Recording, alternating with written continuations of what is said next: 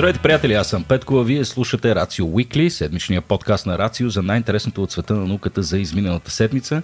Днес заедно с доктор Никола Кереков ще си поговорим за много интересни неща, традиционно малко космически теми, но и по-странни неща, като ин утеро операция на мозък, нещо, което Никола чакам да чуя с нетърпение. Предам ти я започваме. Нямаме някакви специални обявления, нали така? Не, а интересното е, че се връщаме към един доста стандартен формат на подкаста ни, който някакси го бяхме позабравили. Mm-hmm. Предполагам, че и нашите слушатели, а тези, които са нови, може и никога да не са го изживели.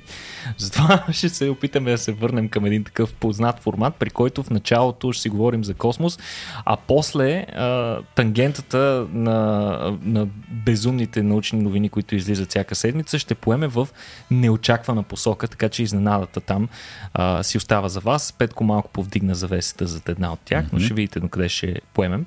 Иначе започваме с а, най-актуалната новина в а, космическия сектор и тя отново, за изненада или не, е свързана, Петко, с твоите любимци от SpaceX, mm-hmm. които обявиха а, излизането на третата версия на двигателя си Raptor. Това не е като просто да излезе нова, нова версия на Windows, макар че вероятно по-голямата част от света ще се развълнуват повече от това, но а, съвсем така, итерациите, през които премина Raptor за всичките тези години, а, винаги, винаги са водили до някакви сериозни подобрения. Така че а, Излизането на новата версия на Raptor се очакваше с нетърпенията, даже малко успя да изненада дори космическите ентусиасти, които не го очакваха. Да напомним какво е Raptor. Raptor е основният двигател, който се използва в големият космически кораб Starship на SpaceX, като последният полет на Starship, както да си припомним, беше на 20 април. Той продължи по-малко от 4 минути, при което космически гигантския космически кораб или най-мощната ракета, правена някога от човечеството, с височина почти 120 метра, достигна на височина 39 км, където загуби контрол и експлодира. Но съответно екипите на SpaceX успяха да използват въпросния тест, за да съберат доста важни данни, както за представянето на аеродинамичното представяне на самата ракета, така и на работата на двигателите, което са сърцето на цялата система. Само, Никола, да ми напомниш, разработката на рапторите всъщност започва от нулата или тя стъпва на съществуването съществуващи е, разработки. Е, разбира се, че стъпва на известните до момента ракетни а, двигатели, принципа на работа на ракетните двигатели, но си е изцяло а, до голяма степен трейдмарк на, да. на SpaceX, а, изцяло нали, разработено SpaceX до голяма степен, а, доколкото знам, а, са вдъхновени от, до някаква степен от а, а, старите руски космически двигатели, но въпреки всичко, инженерите на SpaceX са поели собствен път. Нали? Не можеш да видиш отпечатък от тази епоха в да. този нов, напълно така модифициран и оптимизиран двигател. Да, тъй като реално се замислих, че една разработка на двигател с вътрешно горене за стандартен автомобил отнема между 10 и 15 години, mm-hmm. а, а те успяха горе в рамките на, на, на същото време да разработят няколко версии на един наистина концептуално нов двигател, а, който на всичкото отгоре, нали, може би най-характерното за него, освен мощта, за която след малко ще говорим, е и а, дали в момента, в който всичките бъдат наредени в а, композицията, в която трябва да са, а, така наречен изменяем вектор на тягата, нещо много впечатляващо. Видяхме кратко видео сега за онези от вас, които са на YouTube, как се движат всички двигатели, тъй, защото да стане възможно mm-hmm кацането и навигирането на ракетата в каквато посока си поискаме. Насочването и по-скоро. Точно. Смисъл, дори преди да мислим изобщо за кацане, по-скоро нейното насочване. А, иначе, както сам отбеляза, първата версия на този двигател е разработена през 2019 година.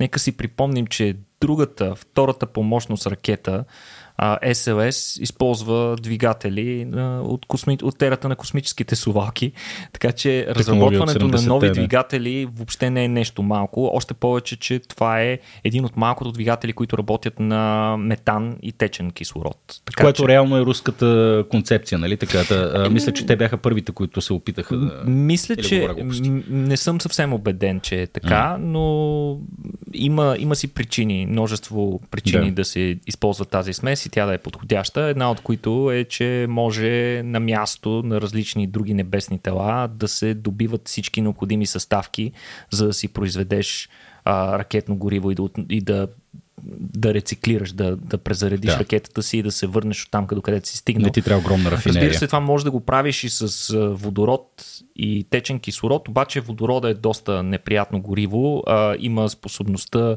да, да е доста силно възпламеним, освен това много трудно се поддържат резервуарите с водород, тъй като молекулата на водорода е много малка изтича. и съответно изтича, буквално изтича минава между, между връзките на другите химични елементи, така че резервуарите за водород са доста по-различни от тези за други, а, за други а, горива, а всъщност готиното на метана е, че като криогенния метан е течен.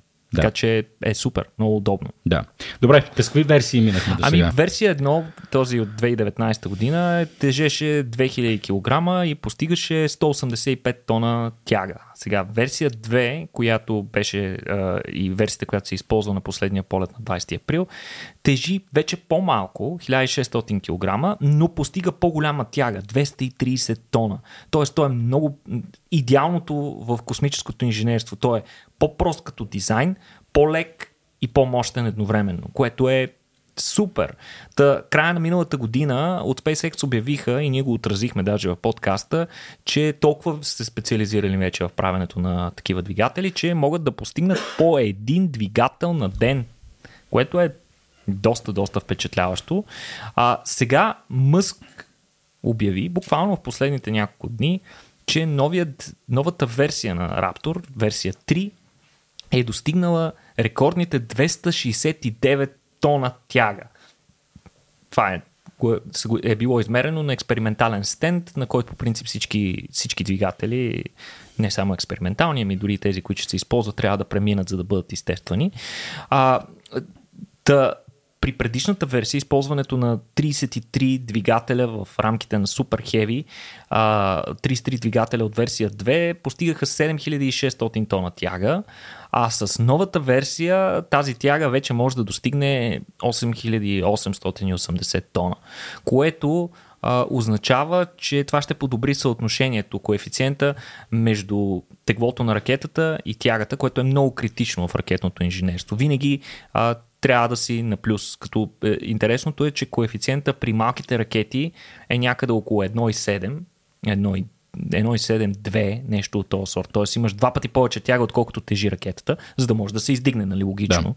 А при по-огромните ракети тази, това съотношение съответно е по-низко, просто много трудно се постига да е да. достатъчно високо, но а, при старши вече е доста високо, което е доста добра новина, защото дава чудесни шансове на ракетата а, да си изпълни мисията. А, само по отношение на всичките тия стойности, малко урок по елементарна физика за мен, защото mm-hmm. винаги се нужда от подобни неща. А, като говорим за този тонаж, това означава, че един двигател, съвсем условно, може да вдигне 269 тона товар точно така. Значи, тук е, имаме обща мощност на ракетата около, абе могат да се накачулят е, колко, около 4000 автомобила ростери на Елан Мъск, примерно. Е, трябва да вземем предвид факта, маса, трябва да, вземем предвид факта, че ракетата, като корпуса на ракетата също има собствено тегло. Двигателите да. също да, да, да. тежат. масата... Да, не говорим за полезен товар, естествено. Да, естествено, да, че не говорим за полезен масата, товар. Най- най-голямата част, нали, 95% от теглото на ракетата е в крайна сметка гориво. Mm-hmm. Така, трябва, трябва винаги да го имаме предвид. Да. А, иначе, любопитен факт, че с тази тяга ракетата ще се превърне наистина в едно чудовище три пъти по-мощно от ракетата Сатурн 5, с която изпратихме хора на Луната и два пъти по-мощно от най-мощната ракета достигала орбита някога, това е СЛС. Така че може да си представиш за какъв звяр стяла дума. А, иначе новата версия следва концепцията на предишните две, т.е. отново Илон Мъск намекна, че са намерили начин да я доопростят малко, като дори се намериха а, такива зевзеци, които си направиха, а, направиха такива рендери, защото в крайна сметка почти никой не е виждал версия 3 на Raptor двигателя и започнаха да се базикат, нали, защото Raptor 1 беше едно чудовище с множество тръби, а, жици, жици неща. неща, които излизаха от него. Raptor 2 вече беше видимо по-прост, изглеждаше просто като по-малкият брат на Raptor 1, а, а хората започнаха да се шегуват, че Raptor 3 ще е просто една тръба, е така с и супло. с супло отзад. Най-вероятно не е така. Със сигурност Оптимизациите от тук на след, след версия 2 стават все по-трудни, но Илон Мъск вече намекна, че са намерили начин да упростят още дизайна. Да, разбира се, целта е да могат да го правят по-лесен, по-бърз и по-ефтин за производство и съответно колкото по-малко а, компоненти има един двигател, толкова по-малко неща има, които да се прецакат, което прави един двигател много по-надежден. А, иначе Мъск обяви, че предстои да забавят производството на двигателите от версия 2, защото сега се поставят много странна ситуация за SpaceX, при която имат стотици двигатели версия 2 и не знаят какво да ги правят. Най-вероятно първите тестове с Starship, а вероятно и първите няколко орбитални полета ще бъдат извършени с версия 2, но ако действително се докаже, че версия 3 е достатъчно надежна, а, със сигурност тя ще бъде имплементирана в по-новите, по-новите модели. Иначе забавен факт е, че отново от Илон Мъск дойде информацията, че докато са го сложили на стенда, въпросният двигател е достигнал а, такова високо налягане, че изобщо не са били сигурни дали ще го издържи. В смисъл, очаквали са всеки един момент да се взриви. Двигателя обаче ги е издържал. Така че а. Поредния, поредния невероятен успех на компанията. Виждаш как се движат итерациите буквално от година на година. Отново напомням, другата най-модерна ракета използва двигател на 50 плюс да. години. Единственото, което си мисля, Никола, е, че поздравление, естествено, на SpaceX за това, което правят. Но май трябва да си намерят някакъв нов говорител. Нуждаем се от някакво друго лице, което да играе малко тая роля, защото нали, измежду свастиките и всички останали простоти, изведнъж нали, да обявиша беше каснем на Луната, нали, това идва от един и същи човек, на мен ми влиза малко, малко Има странно. хората го харесват. Сега. Да, бе, знам, че хората е доста го харесват. Просто Елон Мъск каза, Елон Мъск обяви, Елон Мъск такова, не знам, трябва малко, малко да почнат да се еманципират според мен от образа на... Както и да е, това са отново лични мои такова. Иначе старите двигатели, тук ще ги дарили на Украина. Не, нали, не знам. да, може Които би. не знам какво ще ги правят. Не. Корнелия Нинова няма да е доволна, но това е положението. Хубаво. А, Естествено, знаем целта на, на разработката на всички тия ракети, освен да пращаме хора в космоса, е да изпращаме полезен товар. Най-масовата употреба всъщност през последните няколко десетилетия а, на такъв вид ракети и полезни товари всъщност бяха, бяха свързани с обезпечаване работата на космическите станции. Дали говорим за а, Международната космическа станция, преди съществуващата мир, която падна в Тихия океан, преди не знам колко години вече. А, но... Skylab. И Skylab и така нататък. Да. да. Обезпечаването на живота на астронавтите, нали, постоянния така back and forward, отиване на обратно, а, носене на всякакви, на всякакви неща. А, до станцията, нали, сигурно е едно от най- така масовите употреби на, на ракетите. Това със сигурност ще се промени, когато видим малко повече космически туризъм и всякакъв mm-hmm. друг тип а, дейности. А, но пък това не означава, че нали, в, е, в, в новата ера на космически полети, където си говорим за междупланетни пътувания, колонизация на Марс, а, кацане отново на Луната, това не означава, че космическите станции нямат бъдеще. Напротив, те вероятно ще имат най-различни а, употреби, от това да се превърнат в космически хотели до основната им работа са научни лаборатории или пък да са едни космически бензиностанции за, а, нали, за следващата фаза от полетите. А, кой знае? Та, а, космически станции ще продължат да съществуват и следващата новина е свързана точно с а, един такъв нов проект.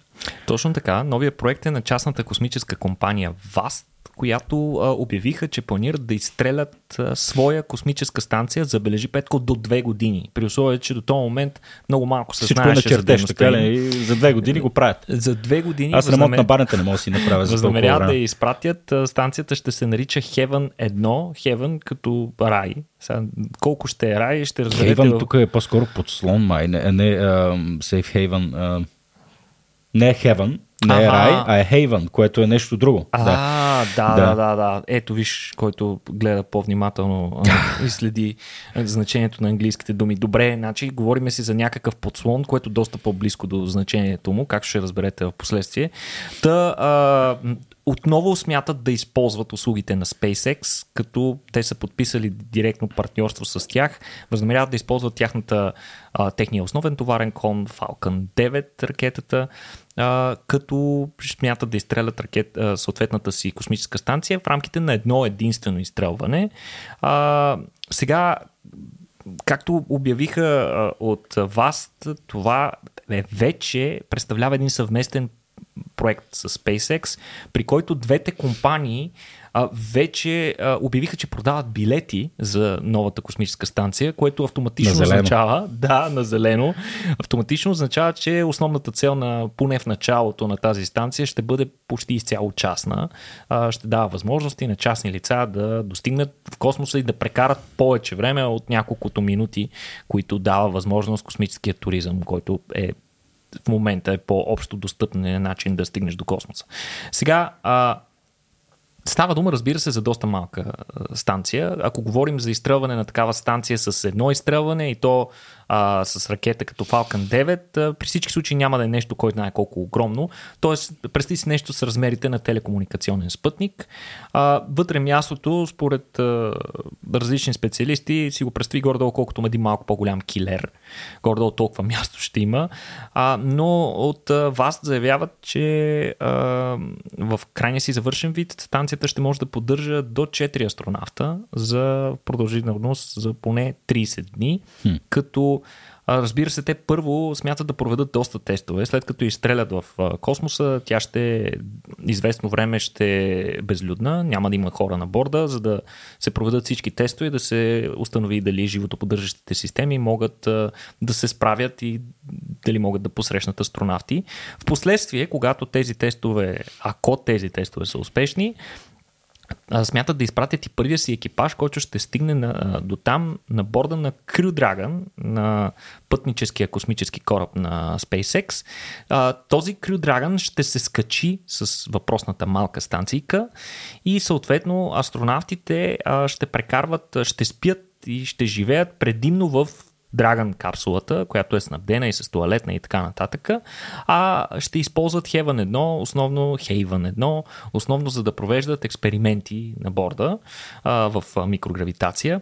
Сега, ако е успешна, ако са успешни първите мисии на там, съответно от вас заявиха, че възнамеряват да изпратят още модули, които могат а, да се свързват едни с други и да образуват ага. по-големи станции, като крайната амбиция на вас е един ден да построят въртя въртяща се орбитална станция с диаметър 100 метра.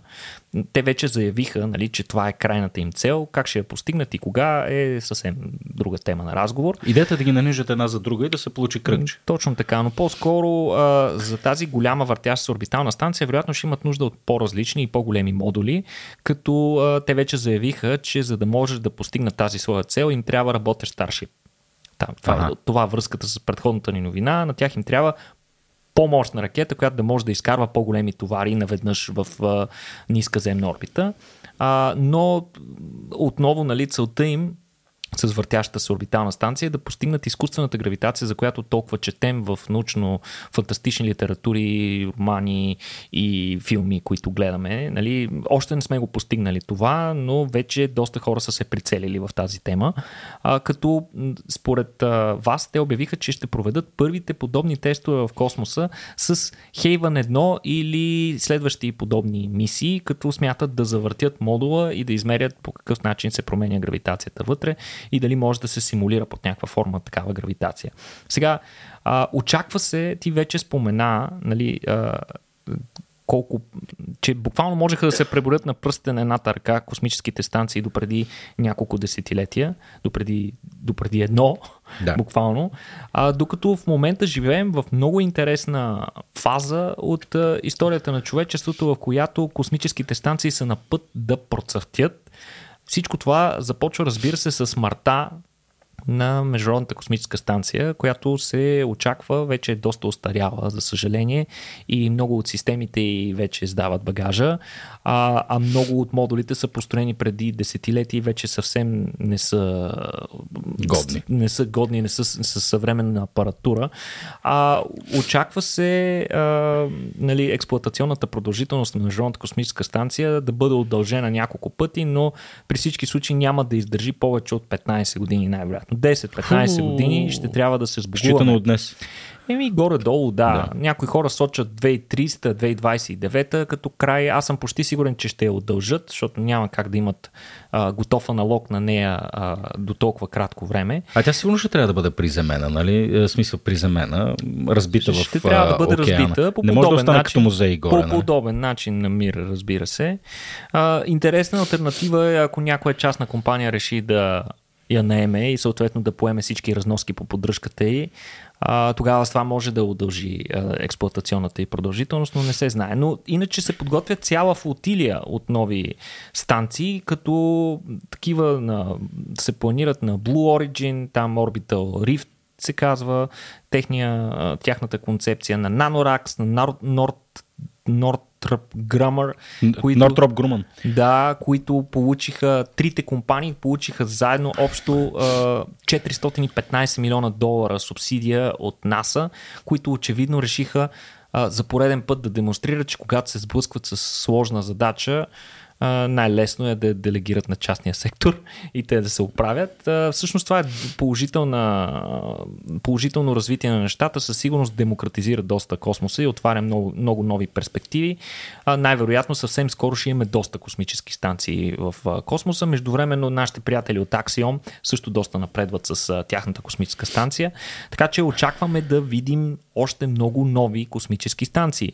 На фона на подобни планове, които се случват и от други държави, не само САЩ, за да не оставаме нашите слушатели с впечатлението, че само техните космически станции покриваме. А, от Китай, Индия и Русия вече заявиха намеренията си да, построят, да построят нови космически станции. Китай е единствената друга държава в момента, която притежава функционираща космическа станция, но те вече заявиха, че ще правят още нови. А, сега, а, на фона на, на цялата тази на всички тези новини около космически станции, това е интересна, интересните перспективи да виждаме много такива в орбита, някакси Европа винаги е оставала на заден план, но ето, че Европа влиза в играта с големите играчи и, и съответно организациите с претенции да изпратят своя собствена космическа станция, с която да развиват научната си и научно-техническата си програма. Та от Airbus обявиха, че започват разработка на космическа станция. Yes. Това е чудесна новина. А, те скоро пуснаха дори видео как ще изглежда тази космическа станция. Тя ще се нарича Airbus, Airbus Loop като отново Трябва следва... да махнат Airbus отпред, защото това е автобус. Отново следва модулният дизайн, въпросната космическа станция, а, като първият проектиран от тях модул ще се състои от три нива, представи си го като на три етажа, нали, един цилиндър, който е разделен на три етажа по височината си. Като мезонет. Като мезонет, точно така. А, освен трите нива ще разполага и с центрофуга, а, като общият обем на станцията ще може да поддържа до 4 астронавти, а, като това ще я прави подходяща и за дълги мисии извънземна орбита. Тоест, можеш тази станция да я използваш като един хабитат, ако имаш подходяща ракета, хабитат с който да транспортираш астронавти, да кажем, до Луната, а защо не и до Марс.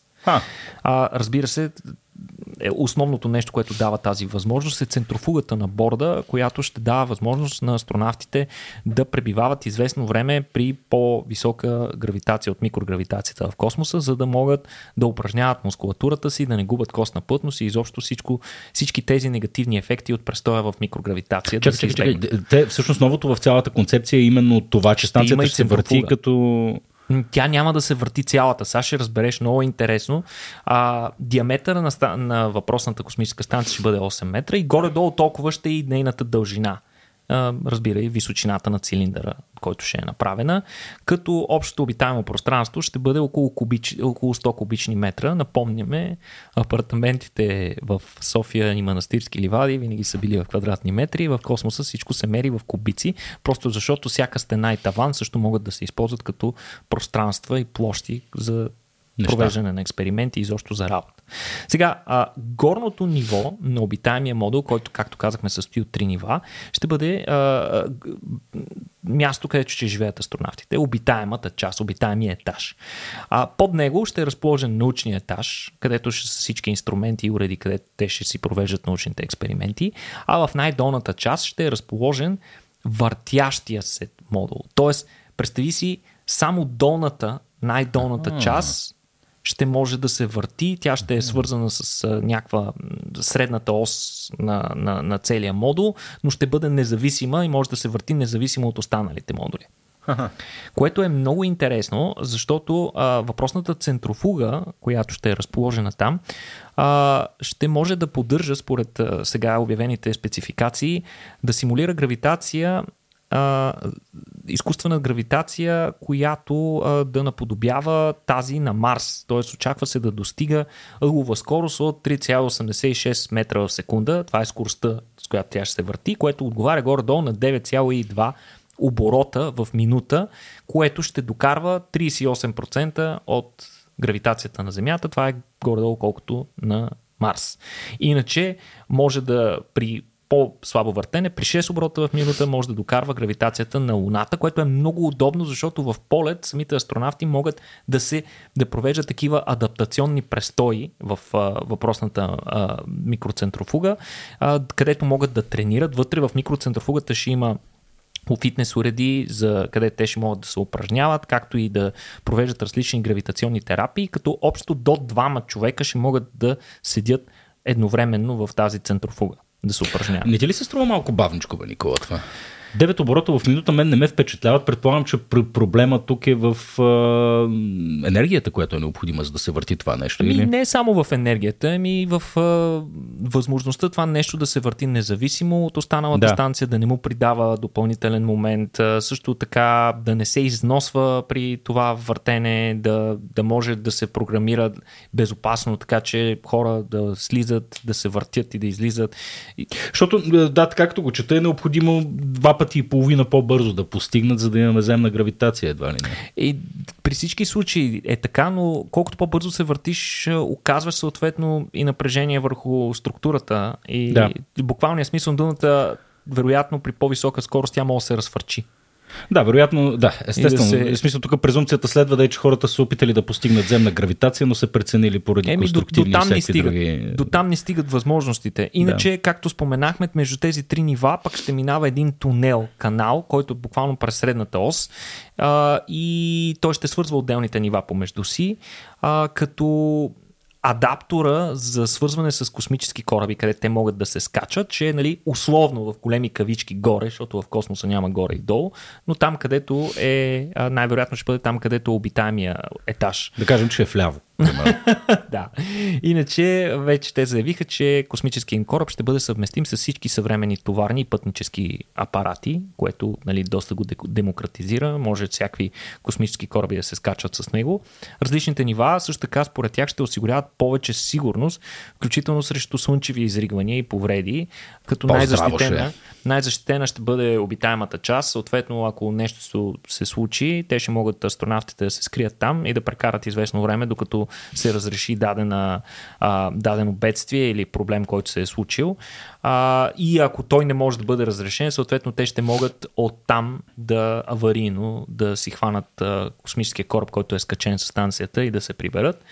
Според Airbus, временно може да поддържа до 8 астронавти, което не е голяма изненада. Оригинално е дизайнер за 4, но може да поддържа временно два пъти повече, което се случва и на Международната космическа станция, където в момента, в който се сменят екипажите, за известно време, понякога дори седмици, а, станцията трябва да се справи с а, доста повече хора на куп. 8 човека не са никак малко. 8 е човека не са, не са никак малко, точно така. А, иначе ще може да се проектира а, и специални, а, специализирани версии на, а, на въпросния модул, които да са с по-такива специализирана окомплектовка, например да няма обитаем модул, ами всичко да е автоматизирано, вътре всичко да е пълно с машини и апарати, които автономно да извършват различни експерименти. Ако примерно приемем, че а, започвам да виждаме повече такива космически станции, които не са обитаеми, ами просто от време на време идват хора или за да извлекат данните, или за да проведат набързо някой експеримент, но през повечето време те са изцяло автоматизирани. Подобни апарати могат да се изпращат и, както казахме, и към а, междукосмическото пространство. А, може а, да се добави, според Airbus, а, въпросният дизайн може да съвместиме и с Lunar Gateway. Това е космическата станция, която планираме в орбита около Луната страната. А, така че и там може да намери приложение въпросната станция. А, може съответно да се стакват и помежду си, както и при предишния пример с Heaven. Могат няколко такива Airbus Loop да се свържат помежду си да образуват по-голяма космическа станция. Но това, което ни липсва на всички хора, които четем за космос, е конкретика за дати, планировка и така нататък. Да. В смисъл, те обявиха, че ще го правят, пуснаха някакъв рендър, което си го представете като клипче, научна фантастика. В смисъл, нещо, което те си чисто пожелателно мислене. Нали, то се базира на някакви инженерни а, разработки, но при всички случаи не знаем кога подобна станция би станала реалност и трябва да припомним, че а, подизпълнителите на Европейската космическа агенция, в това число и Airbus, редовно се славят с огромни забавяния. Например, нека припомним какво се случва с Ариана 6, например, която трябваше вече да е полетяла преди повече от година, а се очаква да не излети тази. Така че. Те най-вероятно ще е кенсълна тотално. С тази конкуренция не знам. Не е много ясно. Доста са навътре, доста пари са хвърлили в разработката. Със сигурност няма да е кенсълнат. Ще полети. Колко полета обаче ще направи, ще видим. Така че аз искрено се надявам, искрено се надявам тази разработка за европейска европейска космическа станция наистина да, да, да просъществува и наистина да се случи, но те първа трябва да видим. Трябва, това, което се вижда е една, един експоненциален растеж в кандидатите, а, компании и, и нации, които искат да строят космически станции. Както до момента почти винаги в историята до сега сме имали само една. Мисля, че за съвсем кратко са се застъпили Skylab и Мир, ама не съм да. много сигурен. Може да говоря и глупости в момента. А, за първ път ще имаме възможност да имаме няколко космически станции. Вероятно, бъдещето ще бъде по посока на по-специализирани такива. Малко вероятно е вече да виждаме подобни станции на Международната космическа станция, които да са универсални, огромни, много по-вероятно е да виждаме повече по-малки, които да изпълняват конкретни цели. Да. А, това, което ми харесва като подход при разработката на нови станции. То се вижда, за, като говореше за различните типове станции, които имаме, че а, струва ми се поне, че всички се проектират малко като, като лего. А, mm-hmm. Да могат да се скачват с всички останали, а, да може, както ти каза, когато имаме нали, най-различни малки специализирани модули, когато решим, те да могат да се съединяват в нещо по-голямо. И това не е само вътрешно в рамките на, на една разработка на Airbus, ами предполагам, че идеята тук е наистина да има такава форма на стандартизация, че да може разработката на Airbus да се скачи с Haven, тя пък да може да се скачи с Crew Dragon, да има една такава своеобразна взаимозаменяемост, което а, на мен ме кефи като идея, защото и, и, и чисто символично на мен ми харесва, че различни mm-hmm. играчи ще, ще се опитат нали, да направят нещата така, че да могат да, да работят заедно, а, или поне предпоставките са на лице. Интересна контра... истината, преди войната имаше и а, сериозни усилия инженерни да се универсализира такъв порт, който да бъде използван на всички. Да, китайци, на... руснаци, всичко да се Айде, случва. китайците не бяха на борда. Да. Но със сигурност универсализация между руските и американските портове а, за съжаление, рано удариха на камък. Да. Там не успяха да стигнат до никъде, а сега и с войната най-вероятно няма да просъществува тази идея, която, да кажем, в момента се опитва да се наложи сред а, мобилните телефони, нали, Type-C порта да, да го да. има вече и на iPhone-ите и така нататък. Абсолютно логично е това нещо и е доста по-удобно, вместо да имаш стотици видове различни кабели, да имаш един универсален. А, но, за съжаление, а, бъдещето не е такова, така че вероятно следващите а, нали, в близкото бъдеще космическите станции ще трябва да имат по няколко различни да.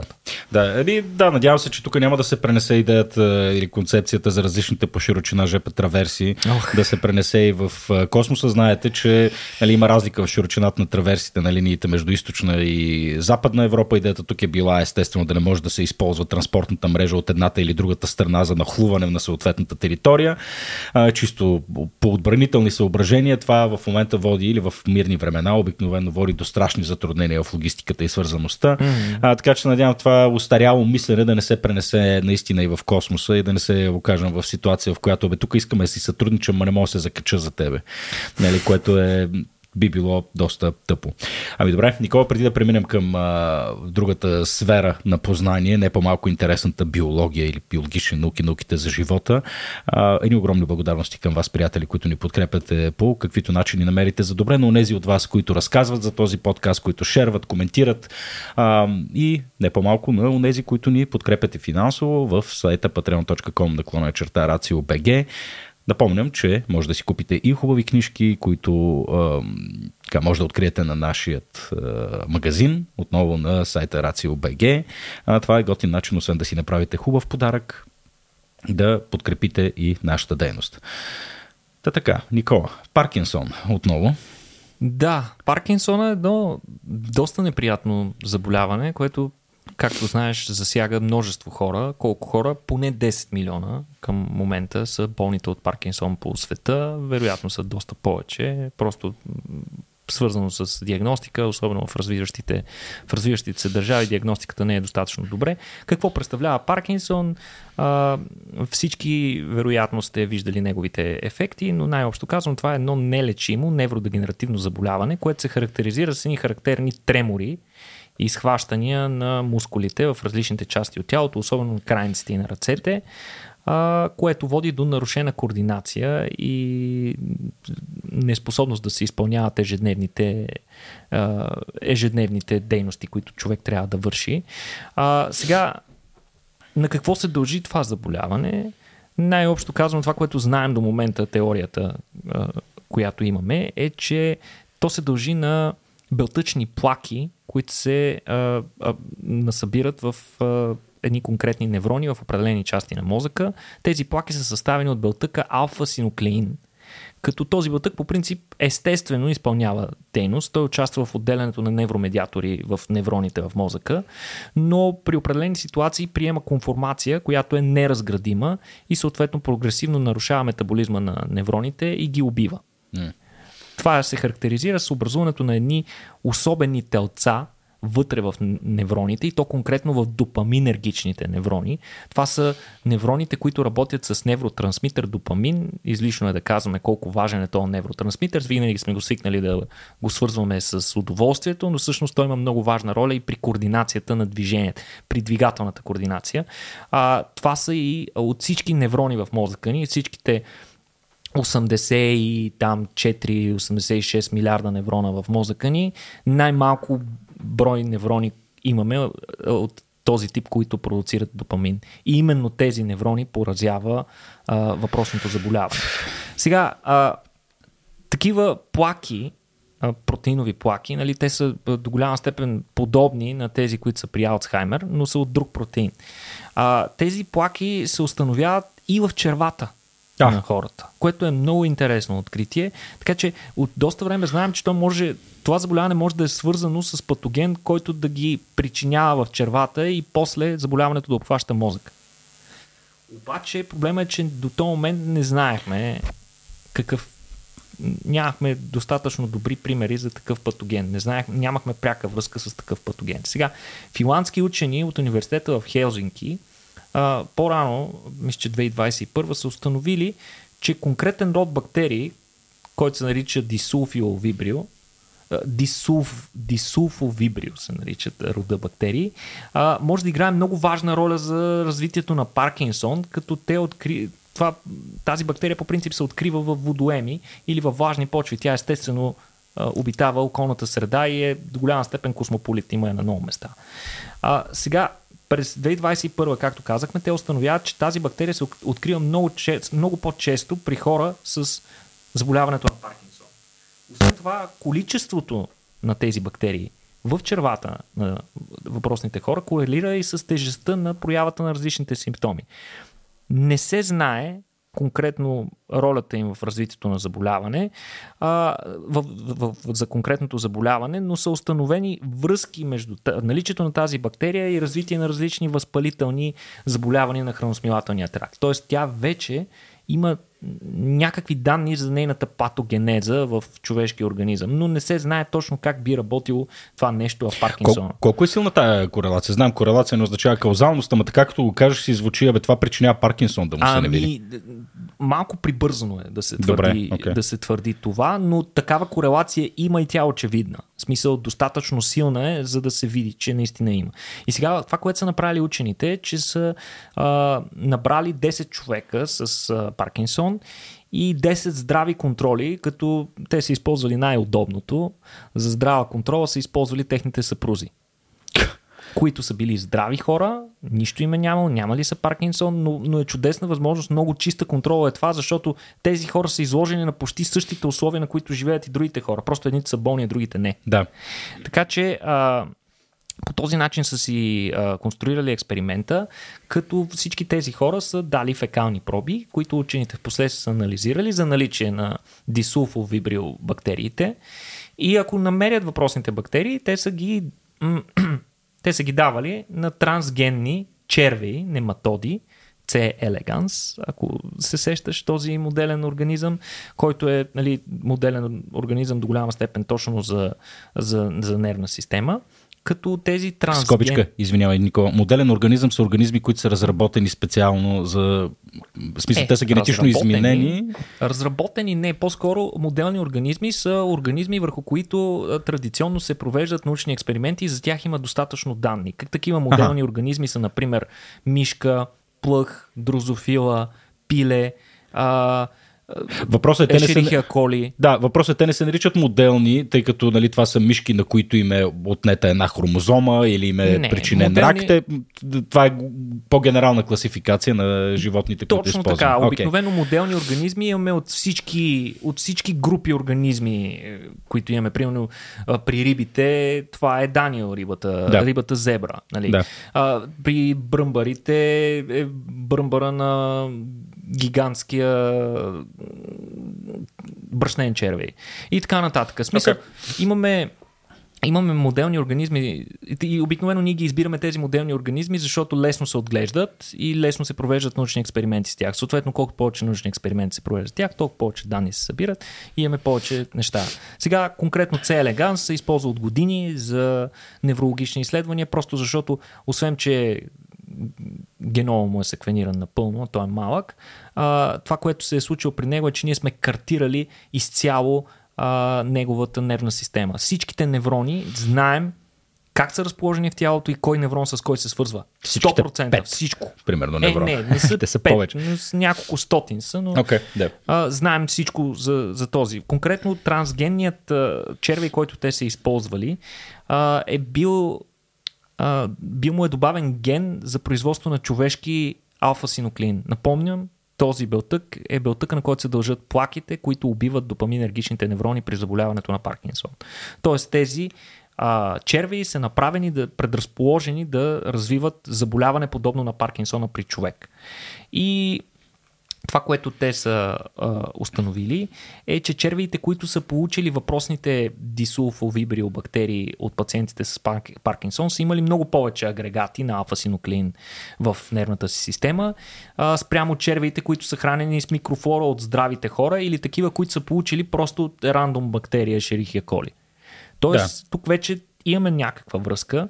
А, тези, които са с. А, които са получили дисулфовибрио бактериите от а, пациентите с Паркинсон, освен това са умирали много по-масово, много по-рано от другите. Тоест, имаме до голяма степен и разлика в сървайвала. Това води учените нали, до концепцията, че тази бактерия, този род бактерии наистина може да има някаква пряка връзка с развитието на Паркинсон. Може да не са основният причинител, както учените твърдят. Учените много обичат, като попаднат на нещо, да си го защитават с зъби и ногти и казват, това е. Нали, Всеки се бори за Нобел, бе, Това е бактерията, която причинява Паркинсон. Не трябва да сме толкова прибързани. Винаги трябва да приемаме такива новини с щипка сол. А, това, което ни показват обаче тези изследвания, е, че вероятно някои щамове и видове на бактериите от този род може би а, отключват или ускоряват развитието на заболяването, като съответно наличието на бактерията вероятно е част от факторите на средата, но не е единствения фактор за развитие на заболяването. разби...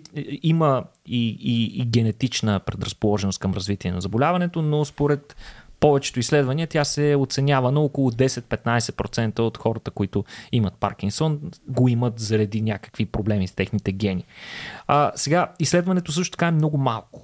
То е 10 човека фактически, така че със сигурност са нужни повече и по-задълбочени изследвания. Освен това, изследването е направено, както казахме, върху черви, които не са точно хора.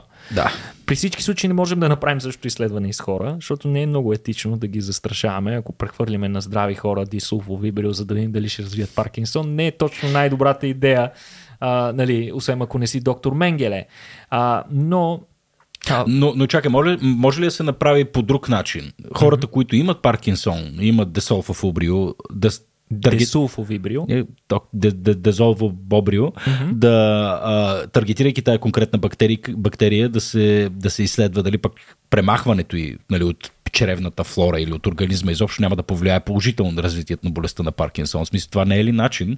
Mm-hmm. Ето, Никола, аз го измислих. Как Абсолютно. Да го направя. Това, е, това е и основната насока на техните изследвания. Те точно това твърдят, че а, въпросните открития, а, особено ако се задълбочат изследванията и разберем повече за механизмите и ролята на, на тези бактерии, от една страна можем, ние сме много добри в убиването на бактерии. В смисъл, правим го от години, с, от десетилетия, имаме специфични антибиотици. Ще За имаме, специфични бактерии. И ще си намерим антибиотик, който да влияе и на тази бактерия, разбира се. Можем да я убиваме у хора и ако сме сигурни, че това може да намали ефекта на симптомите или, или дори да се използва като профилактика срещу Паркинсон, а, това би много подобрило възможностите ни за борба с това иначе доста нелечимо да. заболяване.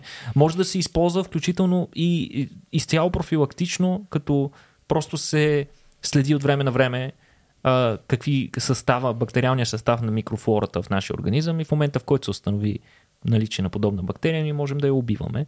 И по този начин изобщо някои хора, които са предразположени да, развият, да развият заболяването, изобщо да не го развият. А други, които пък вече са го развили, ако им убием бактериите и това наистина има ефект върху тежестта на заболяването, могат да, да живеят с по-малко медикаменти и така нататък. Да. Еми, надяваме се, надяваме се на пробив, тъй като хората с Паркинсон вероятно ще се увеличават пропорционално с количество, mm-hmm. с пропорцията възрастни хора, които имаме в населението. А, сега, Николко, като си говорим за така успешни медицински интервенции. Следващата новина особено много ме впечатли. А, винаги съм се възхищавал, между другото, на способността на така, комбинацията вече и напоследък между хирурзи, между човешката ръка и роботите mm-hmm. а, толкова прецизно да работят а, в много, много малки мащаби. Включително се стига едва ли не до манипулация на индивидуални неврони вече, дали ако щеш. А, безумни неща. Сега не знам дали не казах глупост тук. Вероятно казах глупост, но със сигурност сме... Не, напротив. Да. А, със сигурност сме способни вече на, на едно много микро, микро, микро, микро ниво, чисто механично да, да можем да, да работим с тъканите на човешкото тяло. Mm-hmm. А, да, това, за което ще говорим след малко, е наистина впечатляващо, плашещо. А, смисъл, какво значи плашещо? Плашещо със своята сложност, наистина. Абсолютно. Респектиращо. И, да, наистина респектиращо и аз, тъй като в момента гледам само заглавието, Никола, и не разполагам с детайлите, чакам с нетърпение да чуя как аджаба човече са направили мозъчна операция ин утеро на бебе. Да, това е новината, която дойде буквално съвсем наскоро. Това е първата в света операция на бебе. Нали, инутер операциите, това са операции, които се извършват на бебе, докато е още в отробата на майка си. Има известни а, предимства на подобен род операции, особено такива а, разстройства, които възникват при бебето и които са несъвместими с неговия живот след като то бъде родено, но въпреки това то да кажем чудесно си вирее в майката. Такъв тип процедури не са нещо ново, трябва да кажем. Те се извършват за различни неща, но това е първият пример за подобна процедура, която се е извършила Говорим за мозъчна операция. Мозъка на, на развиващо се бебе. А, нещо се е осъществило в Бостонската педиатрична болница в Штатите първия подобен пример. Сега, какво са оперирали, какво са опитали да коригират. Сега не става дума за корекция на отделни неврони, със сигурност. Няма как да постигнеш подобна прецизност и в момента с възрастни хора, пък какво, какво остава, ако да. трябва вътре в друг човек да оперираш бебето му. А, сега, конкретната аномалия става дума за рядка съдова аномалия, която засяга една от вените в мозъка.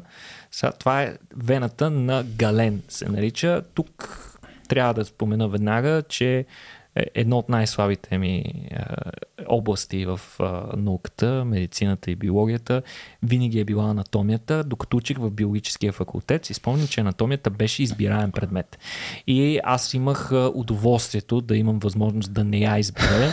А, докато... Тя не е ли основополагаща, бе, Никола? Ами, просто, mm. просто мен лично не, не ме кефши идеята, че трябва на всяка костица, сухожилие, мускул, всяка издатинка да знам латинското наименование и аз се записах на друг курс, докато колегите ми, които смятаха като теб, че това е нещо основополагащо и нямаха търпение да се запишат на анатомия, после се пържиха в ада. Някои 3-4 пъти се явяваха на изпити и не можаха да го минат. Та, а, тук ще ме извиняват всички хора с медицинско образование, които не са имали този избор и, и, и се е наложил не просто да минат през анатомията, да минават многократно през нея и да назубрят учебници и вероятно са доста по а, добре информирани от мен. Те чудесно вероятно знаят къде се намира вената на Гален.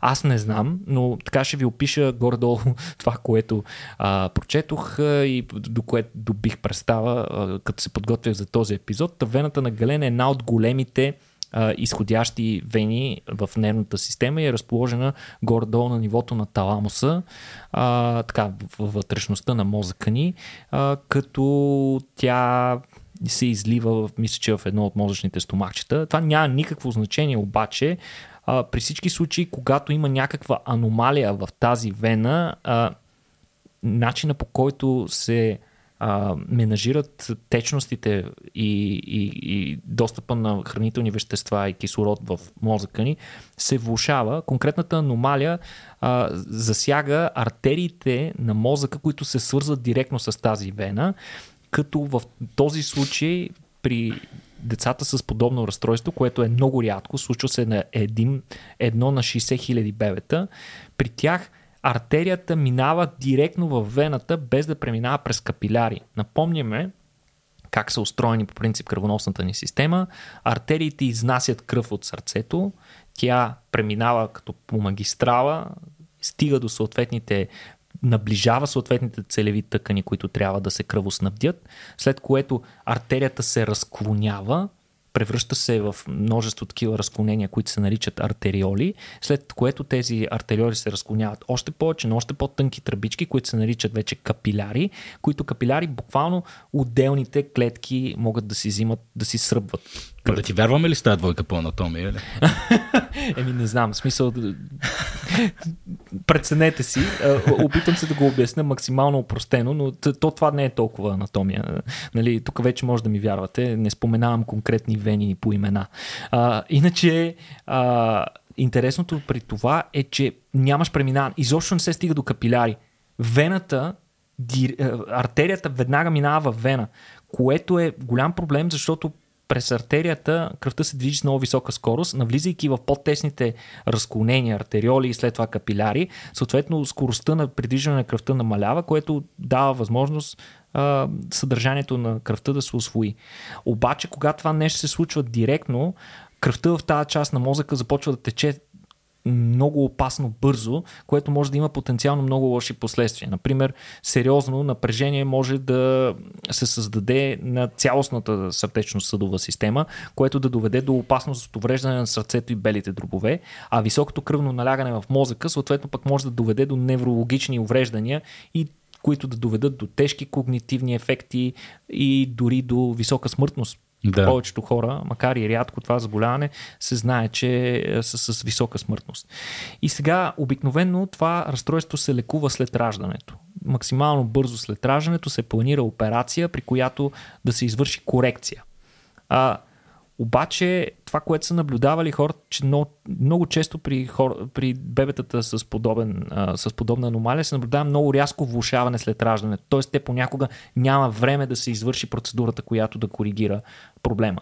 И а, за това, а, това това се случва, тъй като докато плува в плацентата си, бебето използва много по-малко собственото си, а, тяло. собственото си тяло и кръвоносната си система и всъщност пребиваването му в плацентата, самата плацента му помага да регулира кръвното си налягане, но в момента в който той излезе, вече всякакви проблеми с, кръвоносна, с кръвоносната система са, започват да имат много сериозни ефекти. Да.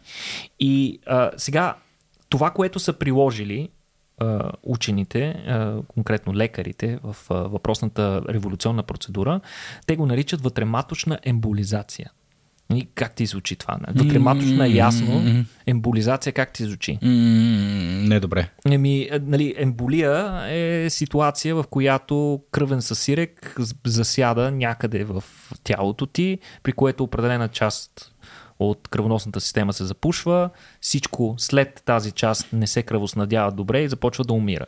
Такива емболии се наблюдават в а, белия дроб, в а, мозъка, в сърцето, където се нарича инфаркт, в да. а, червата, в краката, нали, които може да доведе до ампутация, до рязане на парчета черва и така нататък. Това е ужасно. Да. Но ето го, виж, вътрематочна емболизация е метод за лечение.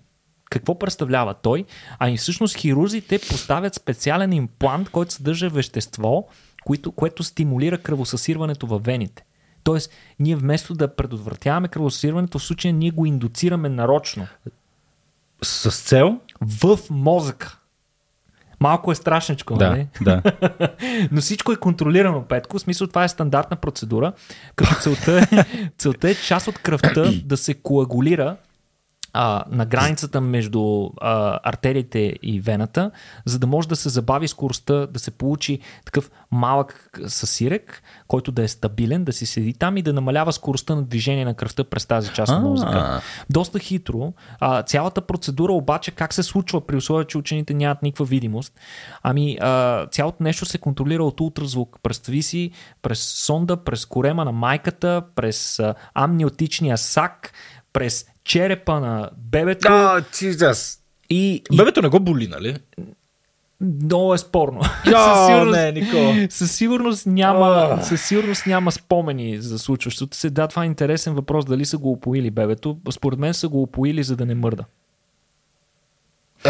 Добре, а, както и да е, връщаме се обаче на самата процедура. Тя е извършена, когато майката е била в едва седмия месец на бременността като а, операцията е, се е случила доста бързо, учени, лекарите са се справили много бързо хирурзите, а, но се е наложило да индуцират раждане два дни след процедурата, най-вероятно защото самата процедура е била доста инвазивна и е довела до разкъсване на, мембран, на мембраните на плода и е трябвало да, изрод, да изродят детето предсрочно. Обаче след израждането това, което те установили е, че сърдечно-съдовата система на бебето работи супер и, ня, и нали, разбира се, бебето, се, тъй като било а, недоносено, се е наложило да прекара няколко седмици в ковиоз, но всички негови показатели били супер, операцията изглежда успешна, като 6 седмици по-късно не се наблюдава забавяне в развитието, което е характерно за, за, за заболяването. Детето се развива чудесно чудесно, храни се нормално, качва тегло и дори вече си е в къщи, като никакви медикаменти не приема, което е абсолютна революция при лечението на, на тази аномалия. Никакви признаци на увреждане на мозъка не се наблюдават към момента, като а, това обнадеждава много хирурзите, които са, които са планирали и провели тази процедура, като те планират да стартират клинично изпитване с повече пациенти, за да видят, нали, че може по този начин да им, се, да им бъде помогнато а, и да се, да се установи успеваемостта на съответната процедура, защото един случай не ти дава такава информация. А, но според тях по този начин извършването на процедурата, докато бебето още е в майката, дава по-нисък шанс от увреждане на мозъка, съответно инвалидизация и смърт. Като според тях това е огромен потенциал за лечение както на това, така и на подобни разстройства, като според тях не си заслужава да се рискува увреждане на сърцето, докато се опитват да оправят проблема след раждане, ако той може да бъде регулиран още в процеса, още докато е в а, да. отробата на майката. А, не трябва да се притесняваме за бебетата, а, които претърпяват подобна операция, тъй като бебетата са много пластични същества. Те растат буквално с а, милиметри в час и така нататък. Айде, не милиметри в час, но на ден. А, но а, те се възстановяват много по-бързо от нас хората, да. включително от хирургични процедури. Така че по-добрият начин е такава процедура да бъде извършена максимално скоро вместо да се държи и да се остави. Тъй като много хора, особено родители, много се притесняват. Е, О, то колко да. е колко е малко, нали, как сега ще му правим операция, но понякога е много по-критично тази операция да бъде направена максимално скоро, преди да са възникнали необратими последствия. Фуф, а, имах странни телесни усещания, докато разкажеше тази новина, но тя със сигурност е много знам, Не знам просто как, не знам колко, как, Никола. Колко отговорно е това нещо? Как се извършва да. подобна По принцип, детски хирург за Бога. Нали? Ти като каза за възстановяването, а, понеже аз съм с а, скорошна операция от, от херния, еквивалентна операция беше направена на сина ми, когато беше на две годинки и половина. Mm-hmm. А, и той два часа след операцията излезе тичайки, леко, леко замаян от опойката, но тичайки към мен, доволен, щастлив, играше в футбол на следващия ден. Аз до ден днешен ме болят 16 неща, нали, като говорим за възстановяване. Наистина, важно е, важно е да се случва ранната интервенция, но още тогава си мислих, бога ми, това малко те отце какви са тия хирурзи? При все, че е тривиална операция, нали, но това е нали, да работиш с такива мащаби, наистина се изисква изкусна ръка. Нали, това е моите уважения просто към тия хора. Абсолютно, абсолютно. То бебето със самия си размер, то е да. много трудно е да си представи, че това нещо ще стане, това, да. ще стане човек. Той изглежда толкова крехко. Да. Невероятен ужас. Особено който е виждал бебе на няколко дни, нали, съвсем близо до раждането, или пък ако някой има удоволствието да види собственото си дете часове или да. минути след раждането, знае, че те, те, те да, изглеждат... Абсурдно малки са. Абсурдно, Просто е... Абсурдно. Дори големите бебета са много малки. Да. Пък да. ли в седмия месец ти е колкото нали, от върха на пръстите до китката. Нали? Някакви е такива човета са малки. Добре, Никола, фантастично видим днес, приятели. Искам ти благодаря за, за страхотното съдържание приятели, надявам се и на вас да ви е харесало. А, ако така систематично успяваме да ви е, доставим удоволствие, да направим деня ви малко по-добър и ви даваме възможност по един хубав начин да научите нещо ново и интересно, а, можете да ни подкрепите по какъвто начин намерите за добре. А, за нас, честно казано, чисто от гледна точка на удобство и планиране, най-добрият начин да го направите е с месечно дарение на сайта patreon.bg на клона на черта Рацио. Обърках ли го, бе? Patreon.com наклона черта RACIO.BG. Точно така. Точно така, да. Това е, това е сайта, но вече сте го чували сигурно няколко хиляди пъти. А, ако си купите книжка, тениска от нас, разкажете на ваши приятели за този подкаст или за това, което ние правим, това също е също са пари, дет се вика. А, така че благодарим ви, благодарим ви за това, че ни слушахте. Благодарности на Явро Пачовски, който по някакъв начин ще трябва да елиминира всичките ми кихания и подсмърчания от този запис. Доколко успешно се е справил, кажете Така, вие. Такъв е май месец, Петко. Какво да Такъв е май месец, отвратителен, да. И разбира се, не на последно място Жоро Батилов, който пък излажда всичките ни физиологични несъвършенства, Никола, и е човека, който стои зад хубавите визии и надявам се приличния монтаж на нашите видеа в YouTube. А, надяваш се. Надявам се. Е... е гурото на монтажа. Безупречно. Нека не поставяме под съмнение. Точно така. Благодарим на техническия екип. Никола Киреков, ти си моето гуру, приятелю, и ти благодарим за подготовката и хубавите новини. Приятели, това беше всичко от нас. Надяваме, да, надяваме се да се видим и чуваме по-скоро следващия път. Чао. И това беше от нашия епизод за днес. Чао и от мен.